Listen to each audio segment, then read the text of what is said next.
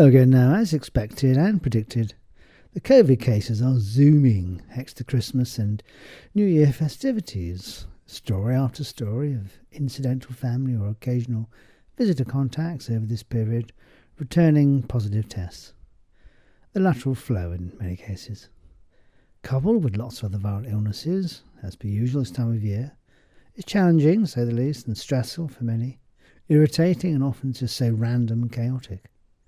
Time and time again, simple plans to do this or that, go here or there, disrupted by that second line appearing on that petite plastic uh, rectangular flow test device.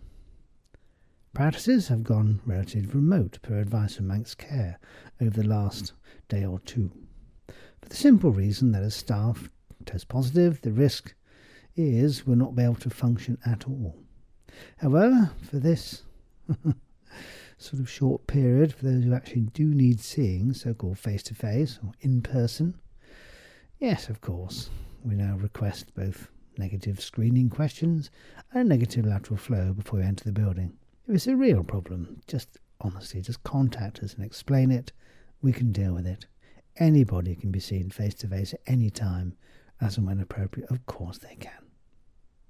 It's a real and ongoing nuisance, though, and we can only apologise yet again for all this.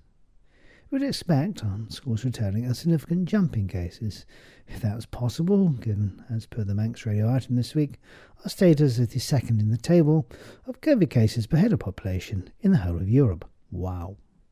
On the other side of this mountain, though, we are clambering up. we have the downhill part.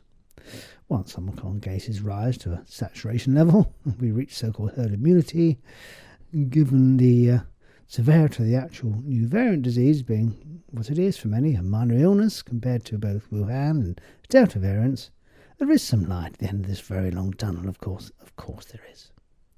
Some characteristic features, though, not in the textbooks of this new variant in younger adults who we're talking to and we've had discussions about on many occasions are things like chest pain and more breathlessness than expected, and a profound sense of just illness, almost flu like in many cases.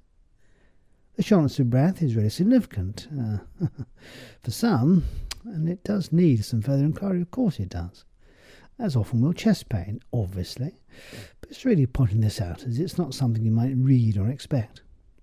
Overall, following a significant bout of COVID, though, some have to go through, well, and the sheer randomness of the whole thing, the severity for some and a minor thing for other, is still a bit of a puzzle.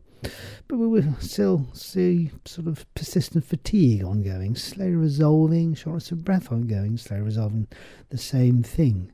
Typically, we have many 30 odd year olds ringing us, being puffed at climbing the stairs at home, or similar tales. All in all, a miserable set of circumstances for some.